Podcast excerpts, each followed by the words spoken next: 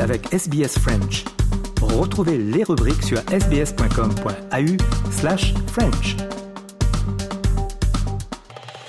Et voici l'heure de notre rétrospective. Aujourd'hui, Valentine Saboureau nous emmène vers le 11 novembre 1975, jour où le représentant de la reine eh bien, a pris la décision tout simplement de démettre le Premier ministre en fonction en Australie. Valentine évoque cet événement qui a sidéré le pays avec des archives de ABC, SBS et de Nine News. It places on record that it is, a reality now, uh, no longer a theory. The Governor the Prime Minister who holds a majority in the directly elected House. Le 11 novembre 1975, l'Australie est sonnée par une décision radicale et inédite dans son histoire. Le Premier ministre travailliste Gough Whitlam est démis de ses fonctions par le gouverneur général Sir John Kerr, qui le remplace par le leader de l'opposition d'alors, le libéral Malcolm Fraser. Que le représentant de la reine d'Angleterre intervienne ainsi dans la politique intérieure australienne restera dans les mémoires comme un événement traumatique et incompréhensible qui alimentera notamment l'émergence d'un mouvement en faveur de la République. Gough Whitlam est arrivé au pouvoir en 1972, mettant fin à 23 ans de gouvernement dirigé par la coalition, et lance alors un grand nombre de chantiers historiques, parmi lesquels la fin du service militaire obligatoire, le désengagement de l'Australie dans la guerre du Vietnam, le développement du service de sécurité sociale médicaire ou la gratuité de l'université. C'est aussi lui qui remplacera God Save the Queen par Advance Australia Fair, un geste symbolique fort. Plus tard, le journaliste Paul Kelly écrira There is no doubt that in three years, his government was responsible for more reforms and innovations than any other government in Australian history. Mais tout n'est pas complètement rose pour autant. Nous sommes aussi en pleine crise pétrolière et le pays entre en récession.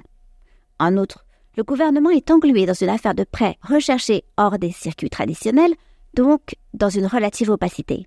Plusieurs ministres ont d'ailleurs déjà sauté. Il n'en faut pas plus pour que l'opposition, majoritaire au Sénat, bloque le budget et exige la tenue d'élections anticipées hors de question pour Whitlam. Le 11 novembre 1975, date mémorable, le Premier ministre demande un rendez-vous au gouverneur général Kerr pour obtenir une dissolution partielle du Sénat et débloquer la situation. Contre toute attente, et sans même en avoir discuté au préalable, ce dernier balaie la demande d'un revers de main et démet Wisdom qu'il remplace par son adversaire Fraser, lequel a déjà accepté de faire voter le budget et d'organiser des élections générales. En quelques heures seulement, le gouvernement est tombé. Stupeur, colère, incompréhension. Whitlam ce jour-là devant la presse. Well, may we say, God save the Queen. Because nothing will save the Governor General. Les Australiens seront nombreux à manifester leur mécontentement face à cette interférence, certes constitutionnelle, mais unique dans l'histoire du pays.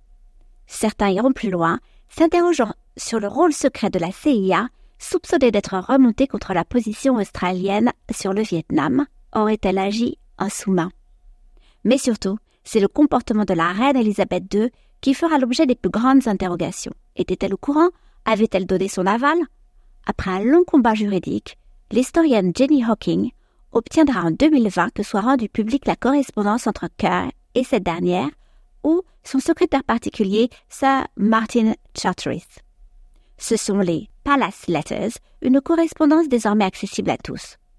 Jonathan Kersley pour Nine News le 15 juillet 2020. In the letters, the Governor General said that he didn't want to inform the Queen of his decision before he'd made it. That was respected by the Palace, which said the crisis was Australia's and Australia's alone to fix. But there were earlier discussions in the weeks prior to that historic day on 11 November 1975 about the powers available to Sir John Kerr, and the Palace said they should only be used as a last resort. Un état de fait que commentait ainsi l'historien John Carmody sur SBS. Kerr was making it very clear to the palace that he was thinking about dismissing the Prime Minister. The palace should have said, in my view, the palace should have said, don't do it. Malgré ce scandale, l'Australie ne se convertit pas à la République pour autant et le référendum de 1999 sur le sujet est un échec. Il faudra sans doute attendre encore quelques années pour en reparler. SBS French. Mardi, jeudi, samedi et dimanche à 13h ou à tout moment en ligne.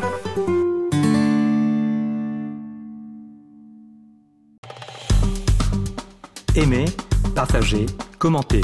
Suivez-nous sur facebook.com slash sbsfrench.